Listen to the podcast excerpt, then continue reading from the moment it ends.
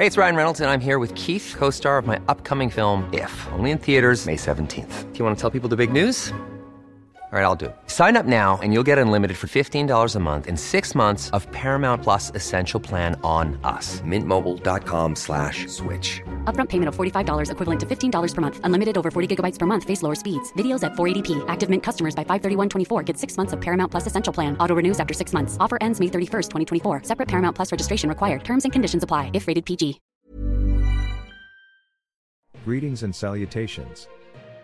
Thank you for lending an ear to the voice of the Times for Monday, August 28, 2023. For today's editorial, Japan must commit to safely disposing of nuclear wastewater.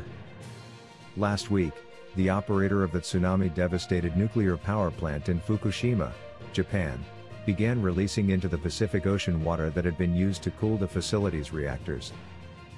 The discharge of the wastewater was approved by the Tokyo government after the International Atomic Energy Agency, IAEA, certified that the procedure passed relevant international safety standards. Despite the IAEA's stamp of approval, the move has whipped up a storm of protest from Japan's neighbors and environmental watchdogs. Critics insist more studies need to be done. China has been the most strident detractor. By dumping the water into the ocean, Japan is spreading the risks to the rest of the world and passing an open wound onto the future generations of humanity, its foreign ministry said. A state run newspaper in Beijing turned to a popular cinematic monster to dramatize its criticism. What will be unleashed once the Pandora's box is open? It said. The answer to this question may become a landmine threatening the ecological environment of the world and the fears of real life Godzilla among the public worldwide. To underline its point, China has banned all seafood imports from Japan, and is calling on other Pacific countries to follow its lead. At the core of the debate on the safety of dumping nuclear wastewater into the sea is tritium.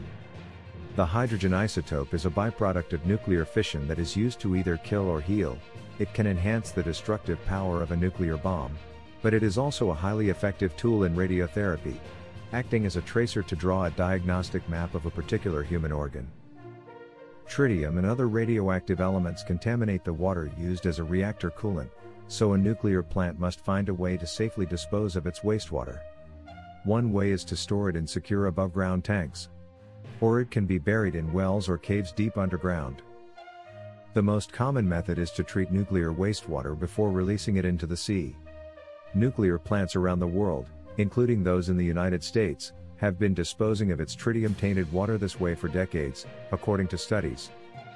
13 nuclear power plants in China each dumped more tritium into the ocean in 2021 than the amount to be released from the Fukushima plant in one year, according to the Japanese news agency NHK, citing Chinese statistics. Science, fact-based perspective Tokyo has guaranteed that the water from the Fukushima plant will go through a state-of-art filtering system that removes 62 different radioactive materials, leaving only tritium.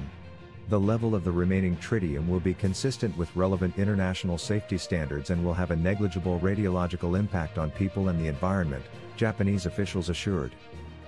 The first batch of discharged water from the Fukushima plant contained about 190 becquerels of tritium per liter, well below the World Health Organization drinking water limit of 10,000 becquerels per liter, the officials said.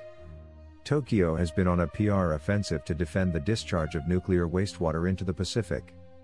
Japan will continue efforts to gain further understanding from the international community, while scientifically refuting politically motivated opinions, its ambassador to Manila, Koshikawa Kazuhiko, said in a statement last week.